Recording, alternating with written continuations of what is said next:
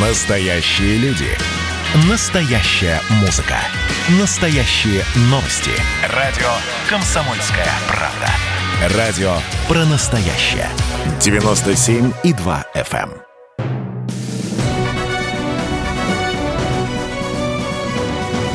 Клуб знаменитых путешественников. Совместный проект Русского географического общества и радио «Комсомольская правда». Здравствуйте, уважаемые радиослушатели. В эфире Клуб знаменитых путешественников. У микрофона постоянно ведущий Евгений Сазонов. А в гостях у нас сегодня большой друг «Комсомольской правды» и всех любителей дикой природы Андрей Сухинин, президент Международного фестиваля дикой природы «Золотая черепаха». Добрый день. Добрый день, коллеги.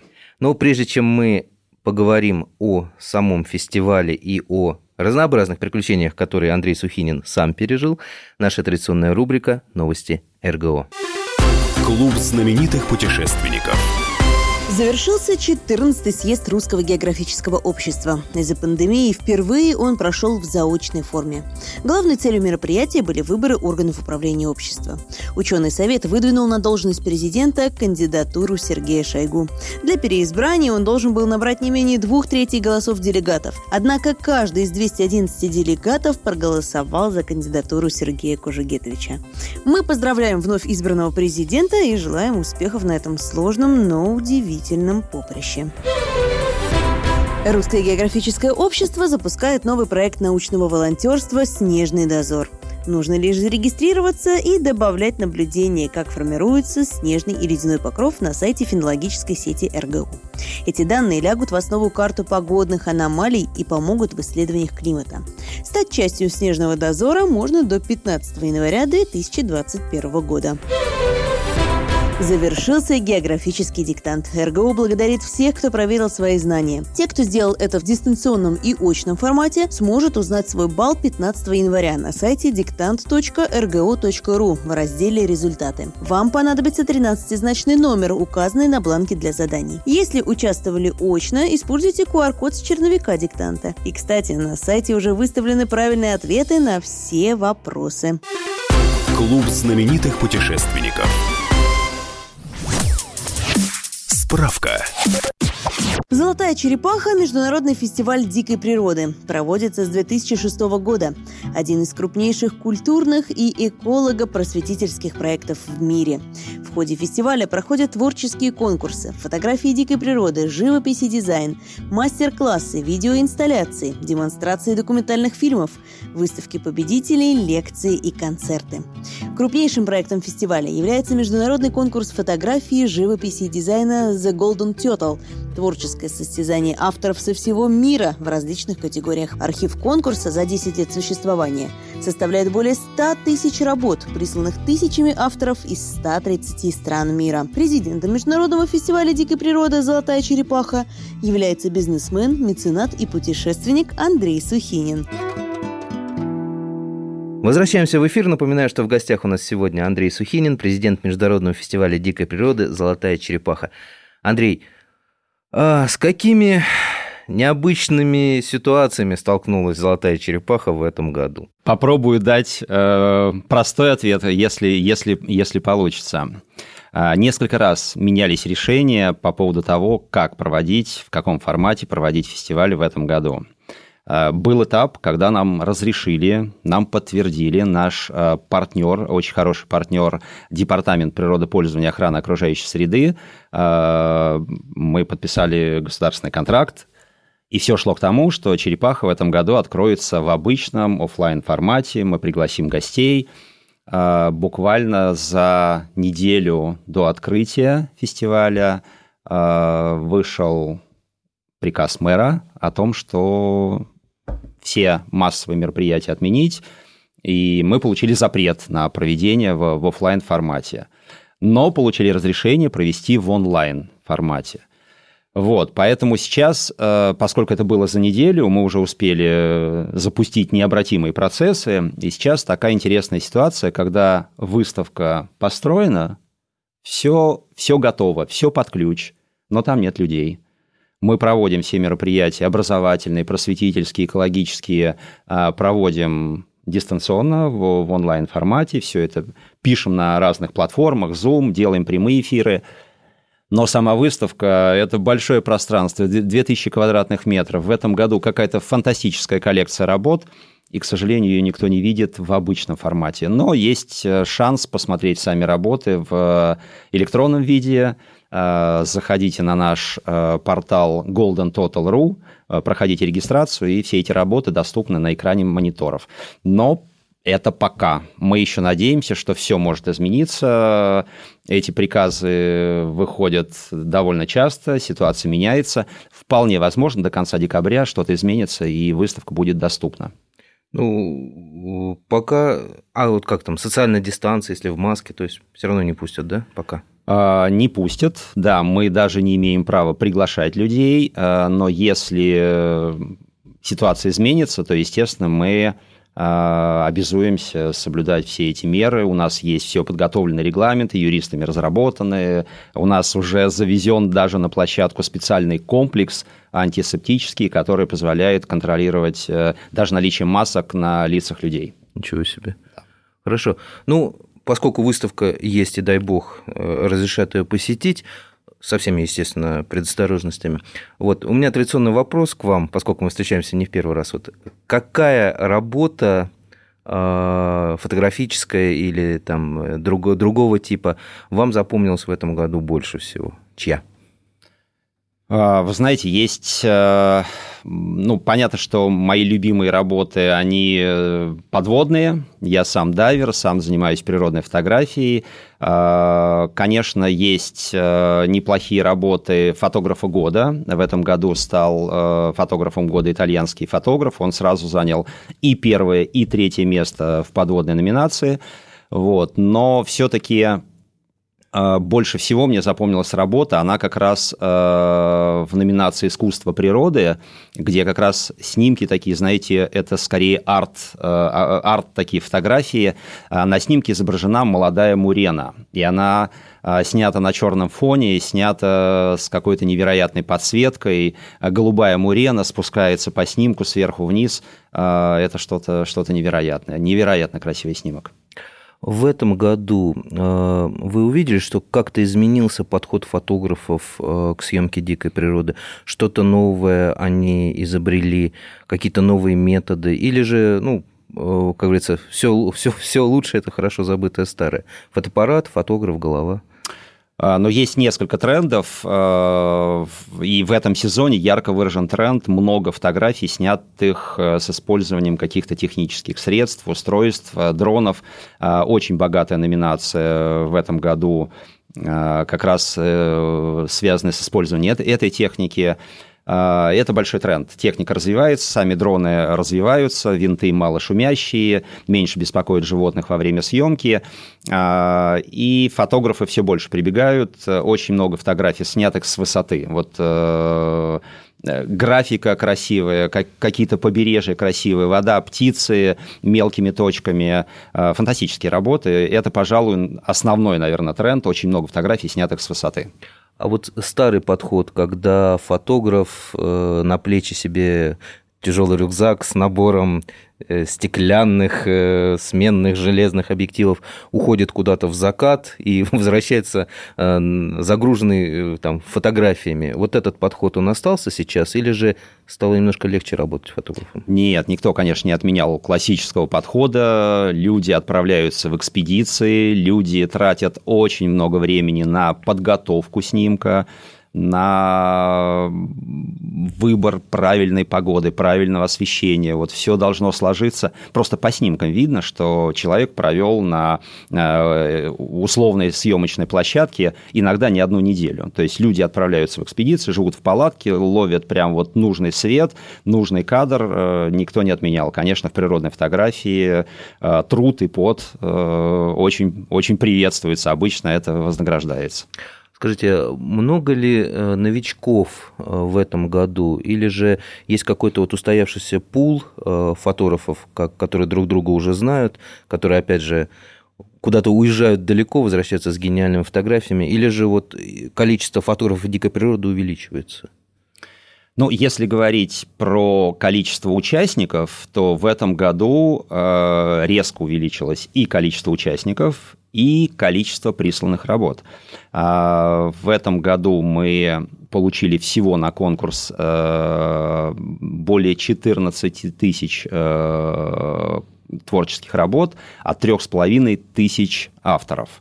Если брать э, фотографов, то в этом году их свыше 2000, только фотографов. Это на 46% больше, чем, чем в прошлом. Надо каждой работе поставить оценку, Теперь э, церемония, ну, сама процедура судейства настолько прозрачная, что каждый автор э, в своем личном кабинете видит оценку, поставленную каждым членом профессионального жюри. Это непростая работа, это надо оценить с нескольких точек зрения. Ну, есть элементарные, там, законы композиции, свет там и так далее. Э, заканчивая такими очень субъективными, там, новизна, метода съемки э, обычно оценивают, знаете как, это уже было, мы это уже видели, это уже э, пройденный этап, или это вот что-то какая-то новое. И это настолько субъективно, у одного члена жюри одни представления о том, что нового, у другого другие. Очень сложно, но знаете как, для того, чтобы исключить полностью там субъективизм, мы отбрасываем самую высокую, самую низкую оценку при подведении итогов. Мы прервемся на небольшой перерыв. Напоминаю, что в гостях у нас сегодня Андрей Сухинин, президент Международного фестиваля дикой природы «Золотая черепаха». А, через несколько минут снова увидимся, и наш следующий разговор будет посвящен уже путешествиям нашего гостя. Не переключайтесь. Клуб знаменитых путешественников. Я, Эдвард, на вас рассчитываю как на человека патриотических взглядов. То возникает вопрос, а куда податься русскому мужику? Ну, разве что в ЧВК Вагнера.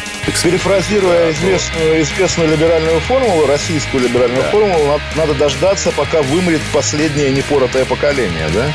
Отдельная тема с Олегом Кашиным и Эдвардом Чесноковым. На радио «Комсомольская правда». По будням в 9 вечера по Москве. Тоже мочить в сортире, но других и не так.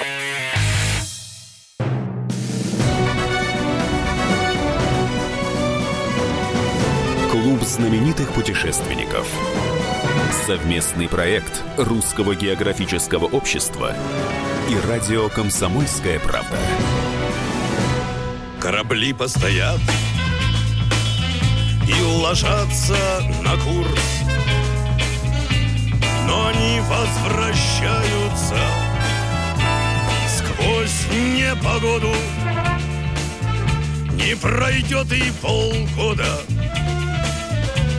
и я появлюсь, чтобы снова уйти, чтобы снова уйти на полгода. Не пройдет и полгода, и я появлюсь, чтобы снова уйти, чтобы снова уйти на полгода.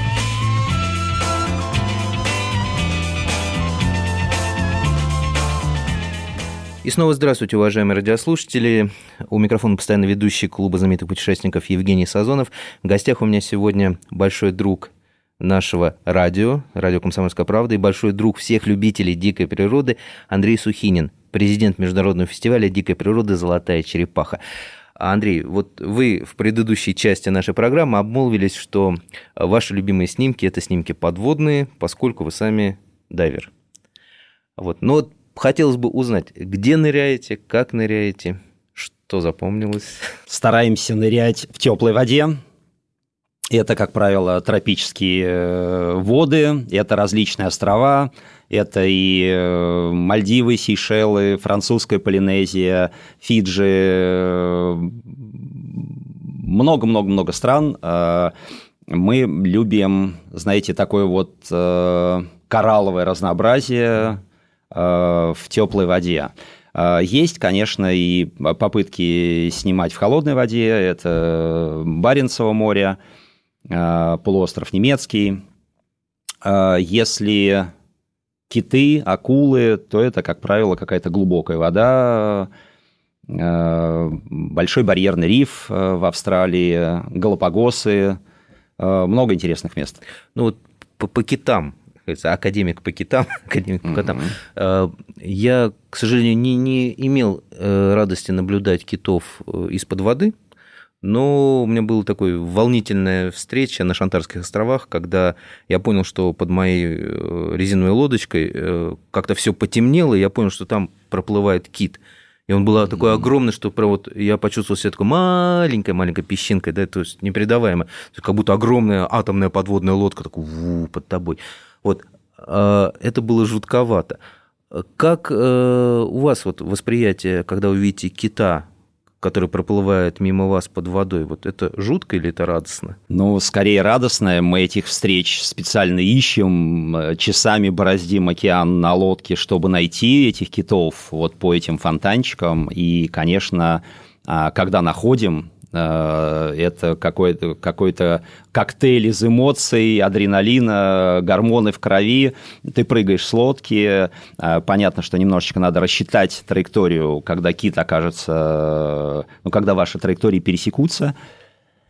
И когда ты видишь, из глубины возникают эти фигуры, особенно когда их много, э, у меня в мае мне посчастливилось плавать там с десятком огромных кашелотов, и когда на тебя надвигается эта армада, и вот и сначала это просто тени, силуэты, и потом эта армада вся проплывает мимо тебя, ты видишь мелкие детали тела, глаза, они тебя замечают, они тебя прощелкивают, то есть у них э, э, есть определенная система свой-чужой, ну то есть они э, щелчками, э, посылая определенные сигналы и принимая отраженные, они понимают какой ты формы кто ты, ты, ты пища, ты враг, ты друг, э, вот, и когда они понимают, что ты не, не, не представляешь для них опасности, мимо проплывают, вот эта вот турбулентность от их тел, э, где-то, знаете, даже в воде такие кусочки шкурки, э, они так немножечко кашелоты облизают, и, и это невероятное ощущение, конечно, это восторг.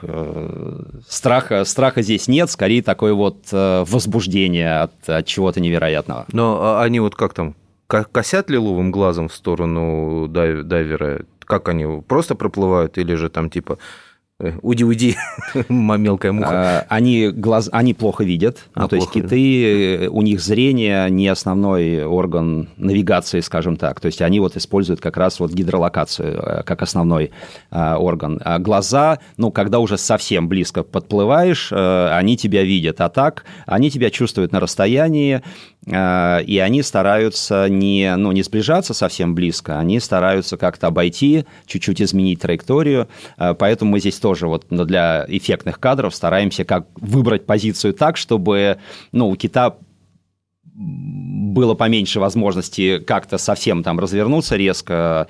Вот. Э, да, стараемся тоже выбирать свою позицию.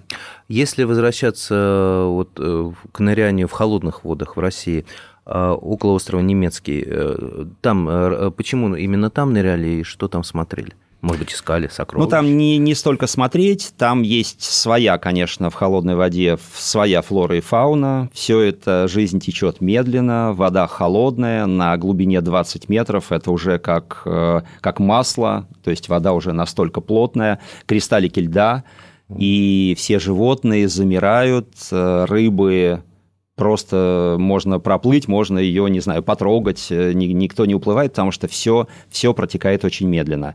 А крабы, а, все дно усыпано камчатским крабом. Это известная история с экспериментов наш, наших ученых. Сейчас э, экологи бьют э, в колокол, потому что этот краб съедает всю живность на, на, на дне. Вот. Э, гребешки, крабы, морская капуста, деликатесы. Ну, то есть многие едут э, в эти воды нырять. Э, это как такие гастрономические туры. Этих крабов разрешено добывать, гребешка. Угу. Такое сочетание приятно с полезным. Крабы насколько большие? Там? Крабы, ну, вообще, э, нам встречались особи до где-то 3,5 килограмм, но говорят, что есть и по 8 килограмм э, максимальный размер камчатского это, краба. Это, это же такая гантеля огромная. Да, огромная, да. Вот.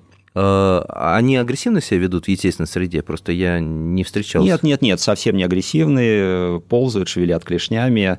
Э, обычно, когда их э, собирают со дна, их пронизывают ну, специальной такой спицей, нанизывают на кукан, есть такая, такое словечко, да, собирают и отправляют на, наверх в лодку. А, в холодной воде и в теплой воде количество красок разное или же холодная вода тоже привлекательна? Холодная вода, как правило, более должна быть более прозрачной, но вот э, в, в, в Баренцевом море она почему-то всегда более мутная, может быть, потому что вот такая густая из-за из температуры, э, такое вот зеленое молоко, она всегда зеленоватого цвета, и красок особо нет. То есть и растительность такая довольно примитивная, морская капуста, э, а в тропических водах понятно, что все это разноцветие кораллов, яркие краски, но с глубиной все равно и там, и там а, краски пропадают из-за того, что лучи света преломляются, и сначала пропадает красный спектр, потом пропадает оранжевый, желтый и так далее. На глубине все равно остается все зеленое, синее, фиолетовое. Угу. А какие-то э, экстремальные ситуации случались во время ныряний? Или загадочное что-то встречали? Ну, ситуации бывают экстремальные технические. А, технически были разные обрывы э, разных э, труб, которые ведут. Э, ну, у меня срывало трубку инфлятора, то есть это это позволяет наполнять BCD. Это вот тот жилет, который отвечает за вашу плавучесть под водой.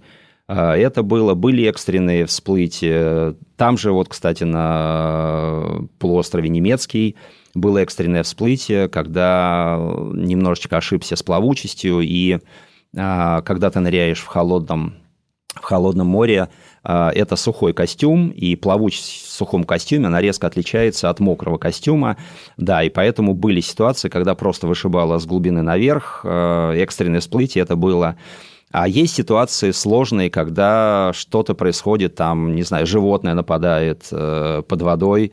Мы вот только вернулись э, месяц назад из поездки на Мальдивы. Моего бади, моего партнера, напарника под водой укусила мурена.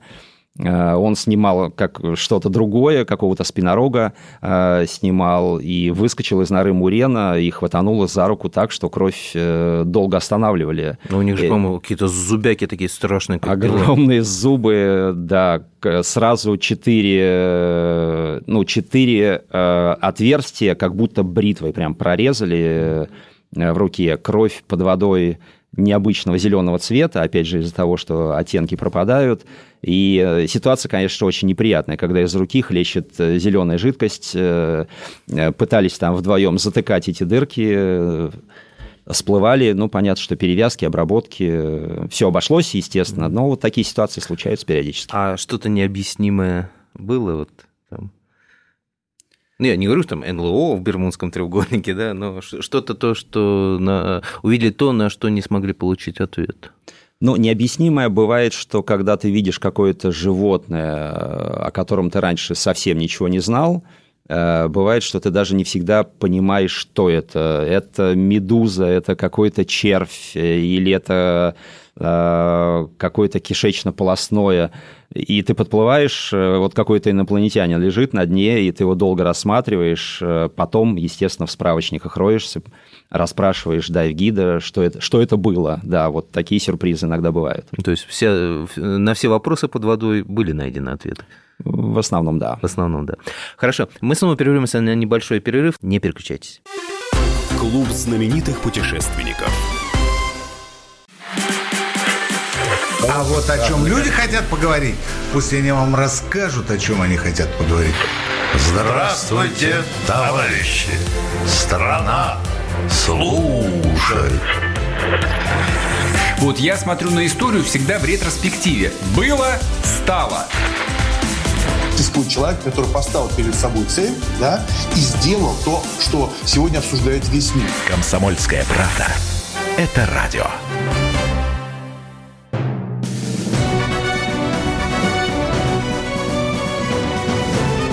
Знаменитых путешественников. Совместный проект Русского географического общества и радио «Комсомольская правда». И снова здравствуйте, уважаемые радиослушатели. У микрофона постоянно ведущий Клуба знаменитых путешественников Евгений Сазонов. В гостях у меня сегодня Андрей Сухинин, президент Международного фестиваля дикой природы «Золотая черепаха» и он сам тоже путешественник. Мы остановились ну, мы поговорили о подводных путешествиях, а теперь бы мне хотелось несколько вопросов задать про альпинизм, поскольку вы им тоже увлекаетесь. Вот, а откуда вернулись только что? Ну, не, не сказать, что только что. Последнее восхождение было летом этого года. Восхождения в основном делаются летом, а, потому что зимой и осенью больше лавиноопасность, э, больше снега в горах. В основном так альпинизм устроен, что большинство восхождений делается это конец июля, август. Вот, поэтому в этом году, в августе, это был Эльбрус, российская вершина. Мы ее долго откладывали на потом, Э, из соображений, ну куда она от нас денется, Россия всегда под боком, э, всегда сделаем. А здесь вот как раз границы были закрыты, все альпийские страны, Франция, Италия, э, Швейцария закрыли свои границы и пошли, пошли на Эльбрус. И как ощущение? Вы знаете, э, смешанные чувства. Надо сказать, мы не, недооценили соперника. А почему-то думали, что это будет, э, знаете, восхождение по тропе. А техническая сложность, по-моему, 1Б по российской классификации. Это одна из самых низких. А, и думали, что это будет такая, знаете, легкая разминка, тренировочное восхождение. Оказалось, все совсем не так. Гора Несложная технически, действительно. Э, нет каких-то специальных приемов страховки, самостраховки, работы с веревкой. Э, практически не страховались. То есть были отдельные какие-то участки, э, где вот несколько минут шли в страховке, а так нет. Но гора трудная. Гора высокая, выше, чем все, все Альпы, 5634. Вот. И если идти, как мы говорим, по-честному, если идти из э, приюта на ногах, не пользоваться ратраками, то э, довольно тяжело. Ну, то есть это 10-12 часов э, в одну сторону, вы идете, э, кислород заканчивается с каждым метром, его становится меньше, то есть на высоте на 30% э, кислорода меньше, чем в долине. Вот. И нужна определенная тренировка, нужна выносливость. Здесь именно вот не, не, не технические какие-то навыки, а именно выносливость, готовность организма а, переносить довольно тяжелые нагрузки в течение многих-многих-многих часов.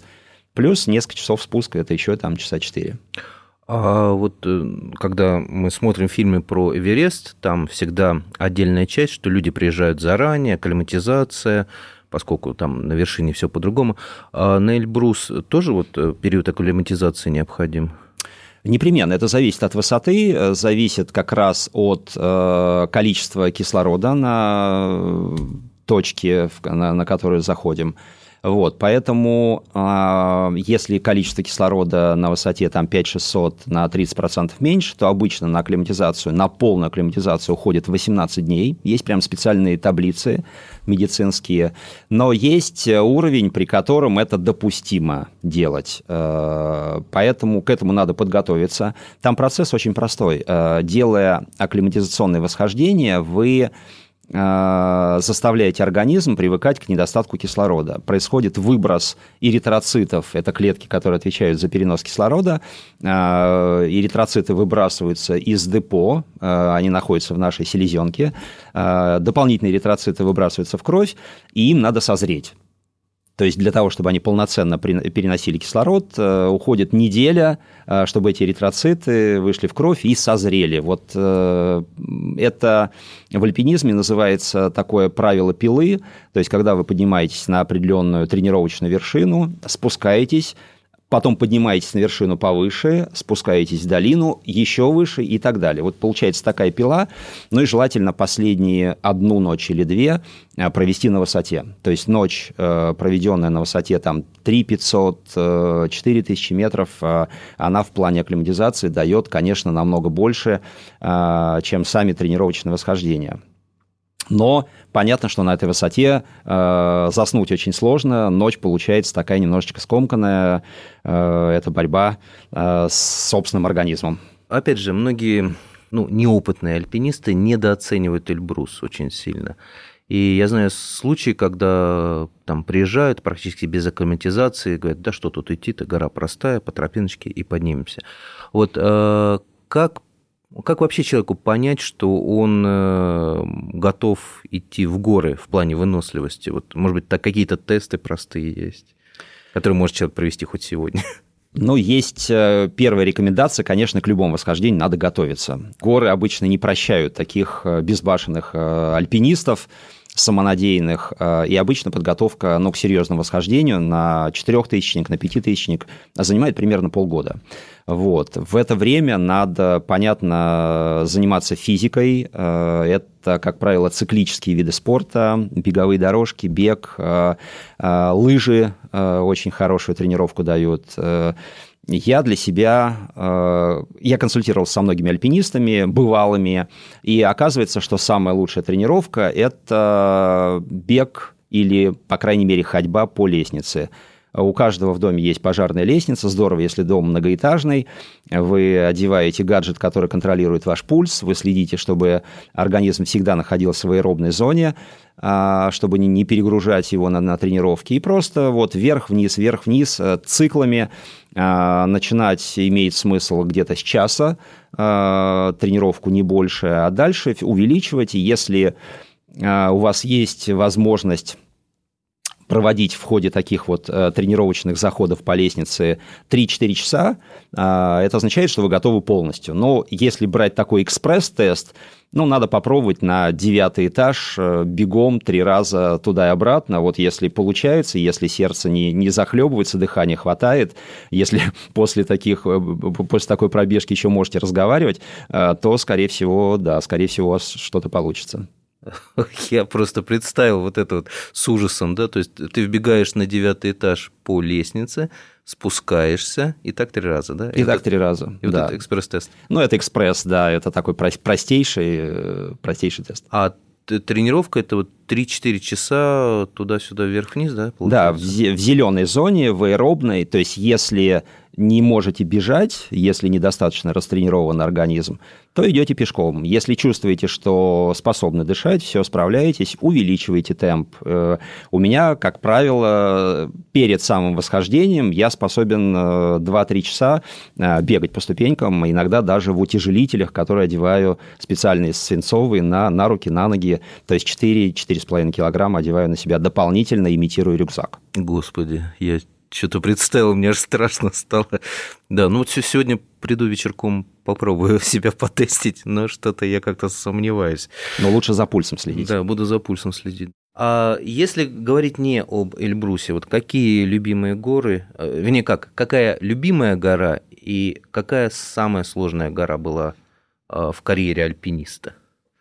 Ну, больше всего, наверное, запомнилось самое первое восхождение. Это был Монблан, 4810, Альпы, и э, мы с этого начали.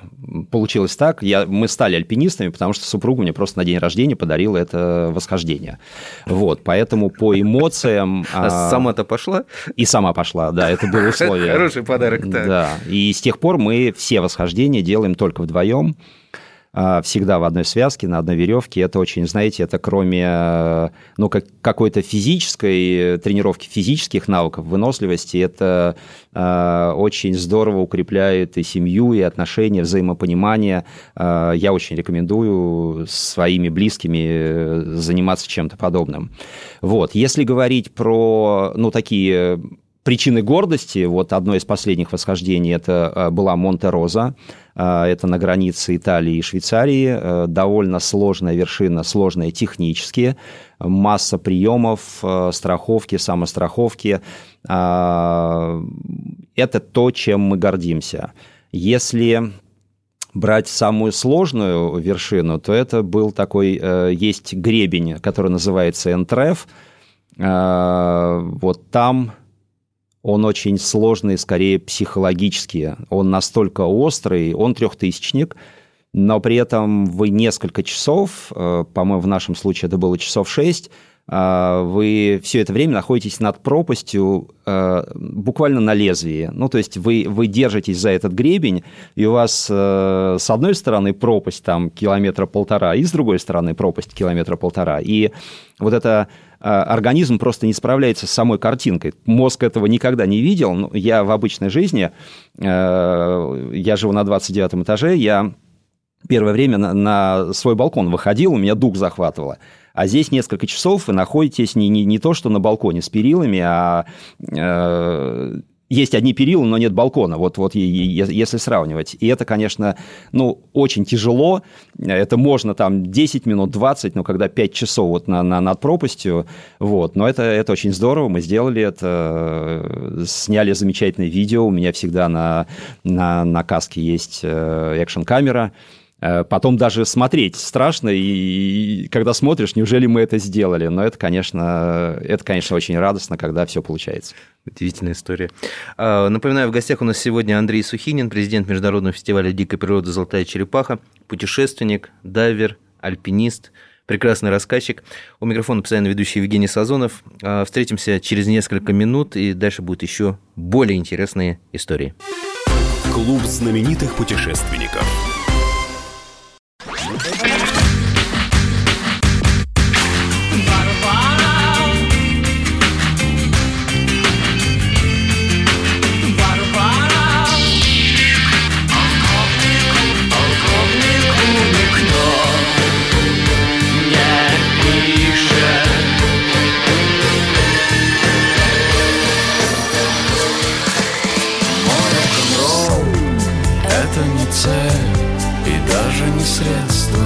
Радио. Поколение. Битва.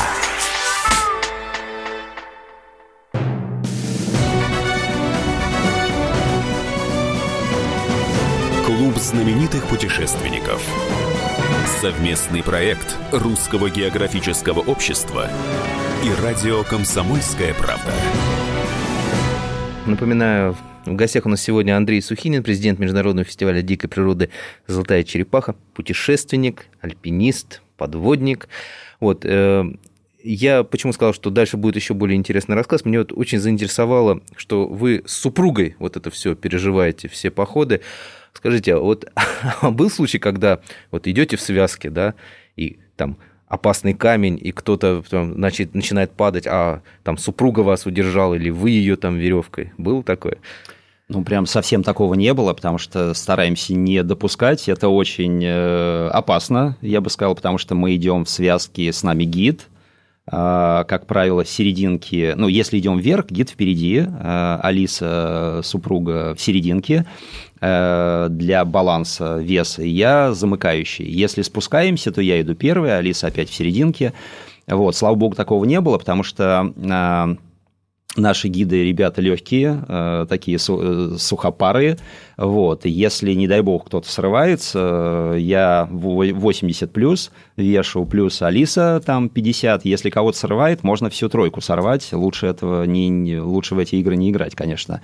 Вот, такого прям э, такого не было. Но какие-то мелкие вывихи, подвывихи, где-то там оступился, где-то схватился за живой камень так называется, вот то, что, то, что качается, шатается. Такое, конечно, было, это нормально, такое, такое бывает.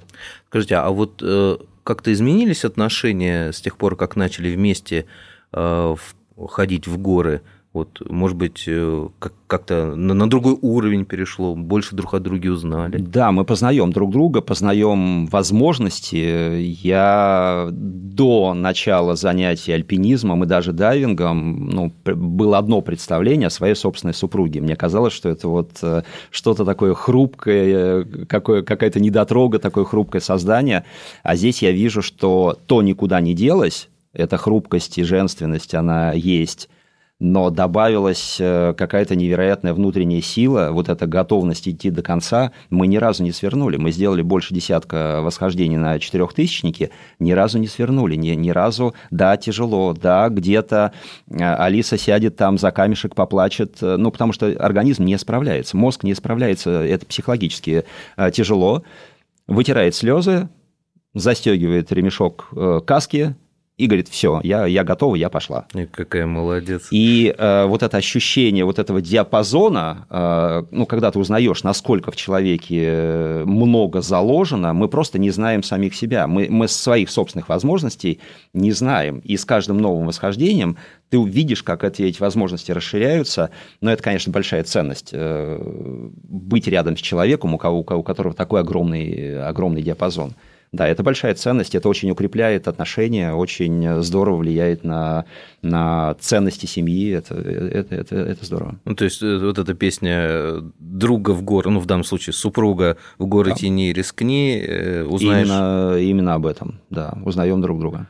Вернемся а, к теме «Золотой черепахи».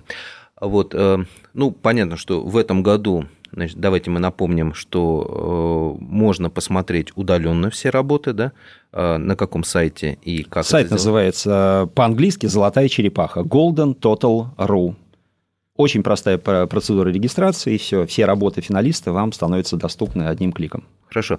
Э, ну, естественно, будет в следующем году новая золотая черепаха. И вот э, что делать, как принять участие фотографам или любителям, фотографам, которые снимают дикую природу, чтобы прислать эти работы и принять участие в «Золотой Все очень просто. А, сейчас уже в первой половине декабря действительно открывается прием работ э, на следующий сезон.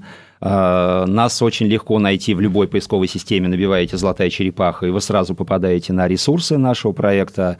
А, один из порталов конкурсный, проходите регистрацию, из какой страны вы, э, фамилия, имя, ну, традиционная страничка, вам предоставляется доступ в личный кабинет, Дальше вы выкладываете свои конкурсные работы, навигация вам помогает э, э, с выбором номинаций, э, там есть специальные окна описания работ. И дальше есть процедура, вы выкладываете сначала превью, легкие файлы JPEG, и после предварительного отбора, если ваша работа выходит в, в полуфинальную часть, у вас запрашивают уже оригиналы работ, и дальше уже там специальное жюри оценивает. А в некоторых конкурсах требуют, чтобы был исходник в раве. Это у вас есть такое требование? Или Непременно, должен да, быть? поскольку речь идет о природной фотографии, да, все должно быть абсолютно натурально, абсолютно честно, а, во всех смыслах этого слова, поэтому РАВ всегда запрашивается при уже финальном голосовании. Хорошо, ну и давайте мы так пошушукаемся, да, и откроем маленькую тайну, которую мы практически никому не скажем, только новым участникам. А как победить в «Золотой черепахе»? У меня нет ни единого совета. Вот э, даже у бывалых э, фотографов, которые побеждали в э, других конкурсах международных, есть люди, которые там побеждали в британском конкурсе, в немецком. И иногда э, они разводят руками и не понимают, почему именно эта работа стала победителем. Очень все неоднозначно, единого рецепта нет. Но надо сказать, что в этом году вот за фотографа года проголосовало а, три члена жюри из шести. Ну, то есть все-таки все где-то мнения где-то сошлись. Но вот почему именно эта работа заняла там первое место, не очень понятно. Это очень такой субъективный вид спорта, знаете, как фигурное катание. Кто-то считает, что прыгнул красиво, а кто-то считает, что не очень. Вот так и здесь. Ну, я думаю, тогда просто фотографам надо посоветовать, чтобы э, они нашли свою тему, которая им интересна в первую очередь, э, интересно тебе, интересно будет и всем остальным обычно так бывает, ну и искали какой-то оригинальный подход, видимо, да? Ну, здесь скорее шансов больше у тех, кто не делает ставку на какой-то случайный туристический снимок, вот проходил мимо, там что-то увидел, а обычно успех сопутствует тем, кто делает вот такие экспедиции, очень четко знает, что должно получиться на выходе. Люди ездят в одно место несколько сезонов подряд, смотрят это место в разное время года. Вот обычно у таких упорных шансов, конечно, больше. Мы благодарим нашего сегодняшнего гостя Андрея Сухинина за интересные рассказы и о золотой черепахе, и о личном опыте путешествий, ныряний, походов в горы. Значит, напоминаю, что в гостях у нас был Андрей Сухинин, президент Международного фестиваля «Дикая природа. Золотая черепаха». Ну и поскольку мы сегодня очень много говорили об альпинизме, естественно, надо закончить наш разговор песней, песней Высоцкого, и с первых же слов вы ее узнаете. Здесь вам не равнина, здесь климат иной Идут лавина одна за одной И здесь за камнепадом ревет камнепад И И можно свернуть, обрыв обогнуть, но мы выбираем трудный путь, опасный, как военная тропа. И можно свернуть, обрыв обогнуть, но мы выбираем трудный путь, опасный, как военная тропа. Кто здесь не бывал, кто не рисковал, тот сам себя не испытал, пусть даже внизу он звезды хватал с небес. Внизу не встретишь, как не тянись, а всю свою счастливую жизнь. Десятой доли таких красот и чудес. Внизу не встретишь, как не тянись, а всю свою счастливую жизнь. Десятой доли таких красот и чудес. Клуб знаменитых путешественников